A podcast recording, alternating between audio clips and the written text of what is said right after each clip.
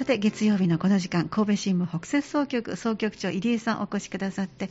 えー、この1週間の記事の中からピックアップしてお話をいただきます。今日もよろしくお願いいたします、はい、よろしくお願いします。暑い中移動していただいてなかなか今日は湿気が厳しいですね。なかなかちょっとしんどいですね、今日そうですね、そして昨日が選挙でしたので、はい、あの記者の皆さん、とっても大変だったと思いますけど、ええ、そういうきあの選挙の時のご担当もされたことがありだと、はい、かつて。はね、整理部っていうと、まあ、もちろん外勤もね、やりましたけれども、はい、どんな感じなんですか、選挙のね、あの選挙っていうのはね、やはりあの、えー、まあ、開票がね、やっぱ遅いので、そうですよね。まあ、ですからあの、ほとんどもう夜、徹する感じですね。はい、はいあの一応、仮眠もするんですけれども、えー、まあ、やっぱりなかなかやっぱり興奮した状態で、ねね、やることは難しくって、えー、はい、もうだからあの、徹夜をして、はい、その次の日、まあ、夕刊っていうのがね、あるんですね。はい。そうかそうか、徹夜は長官には間に合わない、えー、あの再選の場合では比例とかですね、えー、こういうのが最後まで入らないんですね。はい。まあ、大体の体制は分かってるんですけども、比例は遅かったですね、えー、だからそれを、まあ、有刊のところでまとめていくわけですけど、えー、まあ、それを、ね、あの引き続き、ね、やるという形でね、もちろん担当なんか変わっていったりしますけれども、えー、と言いながらやっぱりね、ある程度、何かはね、続けていくという形で、ね、大体何人ぐらいの規模で神戸新聞さん？いや、えーとねまあ、整理とかでだだ本当の総動員でねあのややりますんでね。総動員で、はいじゃあもう本当にその今日は選挙があって、あと結果があるからっていう時には、それこそ皆さん、体力をしっかり整えて、はいあのまあ、選挙の規模によってはですね、あの会社を挙げてというね、あの他の他部他の他の部署もですね、えー、あの手伝うというね。衆参一緒って時もありましたもんね。あります。それはもう大変なことですね。大変なことですね。えー、そこにあの地方議員とか、はい、あの知事さんとか市長がくっついてしまうともっともっと大変ですね。いやもうそれはもうね、もっとすごいすごい大変ですね。あまあ、今回はね参院選だけっていう、ね形なんでね。えー、はいあそうですか、はい、そしたら本当に睡眠を取る時間もなく、そうですね、入管に向けて、今、一生懸命されてるとこですか、えっとね、もう終わりました今ね、もあのこのまた長官のところでね、はい、まだ今まとめてるということなんでしょうけども、えー、まあ、大体、有刊で1回まとめて、さらにまた長官でまとめ直すというね、形なんで、はい。まあ、あのいろいろ分析のところとかね、えーまあ、そういうところ今やってるんじゃないでしょうかね、うん、もう少し伺うと、この今の4時前というのは、はい、記者の皆さんにとっては、忙しい時間帯ですか？えっとね、あの、ええ、まあそうですね、今、明日の夕ここから忙しくなる時間じゃないでしょうかね。長官に向けての記事を作成して、えはい、毎日のことですもんね。そうですね。すごいですね、考えたらなんか、はい、いつもこう締め切りに追われてね。ねちょっとドキドキしますね。はい、もうドキドキそうそういうふうに作られた記事がこうやって掲載されているという、今日一つまたご紹介いただきます。じゃあ早速今日の本題です。はい、えー、7月7日ちょうど七夕さんの時の記事です。三田阪神版創業71年豆腐メーカー福井食品変化を恐れず追求2代目の味というこちらの記事ご紹介いただいてますのでじゃあ、えーと、リード部分ご紹介していきます。だんだんの田んぼの間、だんだん畑は知ってますけど、じゃあ、あの棚田みたいな感じでしょうかね、はい、だんだんの田んぼの間に一軒の工場が建つ、中には大豆のほっくりとした香りが漂う、三田の豆腐、福井で知られる豆腐製造会社、福井食品、えー、これは大川瀬にあります、はい、創業71年を迎えた。国産大豆で作る濃厚な味わいが評判で朝から客が買いに訪れる。昔ながらの手法を残しつつ季節限定の味やスイーツなどの新商品を生み出し試行錯誤を続けている。木田記者の記事をご紹介いただきます、はい、じゃあよろしくお願いいたします。はい。あのこれはあの豆腐のですね福井商店ということであのまあ、このお店はですねあの福井健一郎さんと妻の泉さんですね、はい。まあ、この方、それからあと、まああのまあ、数人の従業員で、ね、やってる、えー、そういう工場なんですけども、えー、まあ、そこのですね今回、話題を取り上げました。であのこの会社はですね、まあ、あの常時ですね30種類ほど、まああのまあ、豆腐ですね、えー、あの木綿、それから絹ですね、それから厚揚げにがんもどき、まあ、こういうものを含めて、まあ、30種類の商品を作ってですね、30種類。はいでまあ、工場でまあ直販ね、ええ、あのまあ、直売するっていうの他にですね、まあ、市内のスーパーとか、え、あるいはその福祉施設、また道の駅なんかにもまあ卸してると、あまあ、そういうとこなんですけども、はい、あの特徴としてですねあの機械を使わずですねすね。まあ、手でにがりなんかを、まあ、玉材をか、まあ、混ぜて固めるね手寄せ手手寄せっていうんですけどね、えー、まあ、そういう手法にこだわってると。ということですね、えー、まあ、ですからそういうあの、まあ、鳥に、ね、にがりを入れるっていうこの、まあ、時が、まあ、時間勝負なんですけども、はい、まあ、この時は非常に、まあ、やっぱり緊張する、ね、瞬間だと思うんですけども。そうでしょうね。でなんかその、ね、この健一郎さんに言うとですね、その日の天気や気温を見ながらですね豆を、まあ、煮る時間やまた混ぜる凝固剤の、ね、量を変えていくっていうねすごいすごいことですよね。デリケートな食べ物なんですね。だからなかなかこう同じようなこう品質のものっていうのが作りにくいんだと思うんですけども。そうなんですね。まあ、まあ、このね、あの記事によると、まあ、30分ぐらい同じ量を作ってもうまくいかないっていうね。あとその日に30分後にしても同じものが出来上がる、はいえー、だからすごくやっぱり微妙なっていうね、ね。温度とか、まあ、本当そういうことをこう気を使うっていうですね、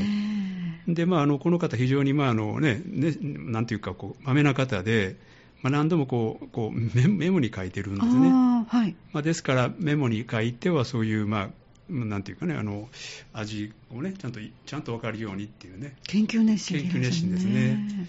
ということをされているようですね。であのもともと福祉食品というのはですね、はい、1951年に、えー、あの今の社長の健一郎さんのお父さんのね、えー、信行さんがあの開いたもの起こされたものなんですけどももともとそのお父さんもですね、うん、あのまあ、地元であの身内がねやってた高野豆腐の、まあ、製造所にね勤めてたんですね。高野豆腐。はい、高野豆腐。なるほど、はい。で、その工場が閉じるということになって、えー、まあ、その機会を譲り受けてですね、うん、で、まあ、あの、まあ、工程が途中まで同じね、豆腐作りにですね、えー、始めたということなんですけども、はい、まあ、あの、健一郎さん、今の社長さんもですね、えー、大学を卒業して、1990年にね、お父さんと共に働き出したと。はいいうようなことでね、えー、まあ、あの見よう見まねでね、まあ、腕を磨いていったということなんですね。そうですか。で96年に、まあ、あの今のところ、まあ、工場をね建てたんですけども、はいえ。ー、まあ、あのその後ですね翌翌年にですね、えー、その先代の社長が、まあ、他界されたと。あら。ということでですね、まあ、ここは非常に大きな転機になったんではないかと思うんですけど。せっかく工場を建てられた、はい、そうですね。えーであのやはりその先ほどねあの味が非常に微妙だということをね、はいはい、話をしましたけども、えあのまあ、後を継いでいきますけども、まあ、やっぱりその先代とはやっぱり味が違うわけですよね。そうなるんですね。えー、しかもまあ非常に、ね、微妙なということで、そまあ、そういうことについてやはりそのお客さんがよく、ね、あの味分かってられると思うので、はい。まあ、そういうところもですね非常にやっぱりねあの、まあ、気にしたというかですね、まあ、お叱りを受けるのは、まあ、電話がのが怖かったと。というようなことをおっしゃってるぐらい、やはりこう気にされたんですけども、まあ、その時にですねあの奥さんのですね、ええ、泉さんが非常に、まあ、あの心の支えになってくれたとい。うことでして、あのまあ、奥さんがですね勤めていた会社を辞めてですね、まあ、それであのバックアップをしていただいた、はい、ということなんですけども、えまあ、経営方法ですかとかですね、はい、あるいはメニューのね拡大開発拡大ですよね、ね、さっき30種類とおっしゃったすごい種類ですもんね、はい。まあ、そういうものをあの妻の方からですねいろいろ助言してもらって。女性目線ですね。ですね。なるほどでやっぱりこう、ね、奥さんやっぱりこう食べたいものを、ね、作るとか、はいそうね、そういう、まあ、目線が、ね、あったりとかしてるようなんですけども、まあ、そういうことにまあいろんなもの力を入れてですね、で看板商品を増やしていったと。いうことなんですよね。であのこれまた一つ転機があるんですけども、はい、あの2018年にですね、あの大豆を、まあ、100%国産に変えたと。すごい。ということなんですけども、えー、まあ、ここは非常にやっぱ難しかったようでね、あのまあ、加熱時間とか、まあ、凝固剤の量なんかをね、えー、あのいろいろやってみたんですけども、なかなかやっぱ同じようなものがですね作れないっていうね、えー、そうですなんか非常にやっぱ難しいようなんですね。え。ー、で、まああのまあ、食感も思うようにね決まらなかったり、まあ、なかなかうまくいかなかったようですね。まあ、その際にもですねこの人も非常に研究熱心で、あのまあ、失敗するたびにですね、まあ、機械や、まあ、凝固剤のメーカーにもね、えー、尋ねて、はいで、まあ、いろいろ性質を教わってですね、またこうノートに記録をね、はいはい、したりして、まあ、あの乗り越えていったとね、いうようなことで、まあ、ようやく今は自分のね、あの味が出せてるというふうに感じてるそうなんですね。そうですか。はい。国産の大豆を100%、はい、私たちにとってはとても安心して、ね、嬉しい変化だけど、はい、その分大変だったということなんですね。ということですね。やっぱりそれ全然違うもんなんですね。そうなんですね。えー、はい、でそれで今今に至っているということなんですけども、まあ、最近はあのいろんな、ね、あの奥さん先ほどあの、まあ、メニュー拡大ということを言いましたけども、はいはいまあ、結構あの、まあ、スイーツ的なですね、うん、ものにも力を入れてるようそうなんですね、はい、あのおからを使ったケーキとかですね。あるいはあの豆乳プリンとか、はい。まあ、そういうものもですね、えー、あのまあ、開発をしてですね、まあ、そういうものもですね非常にまあ人気をねあの得てるということのようですね。えー、はいよくあの配達されてらっしゃるあれを見かけますもんね。あ、見かけられますか。ね、はい、福井食品さんって名前がついてるのね、見ることありますけども、いろんなところに持って行ってらっしゃるということも最初の方ねご紹介ありましたけどね。はい、そうなんですね。えーと、記事によりますと日曜日がお休みで、はい、ということですね。で直売は朝の8時から、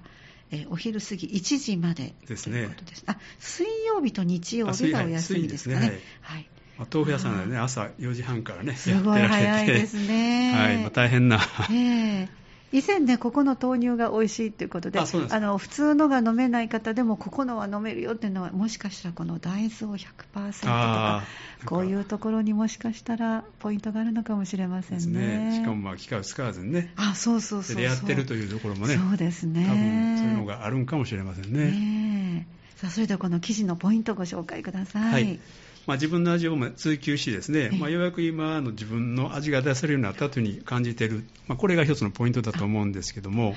まあ、ここまで来るのにですね約30年以上ですね、やはりその職人の世界というのが本当、奥は深いんだなということは改めて思います。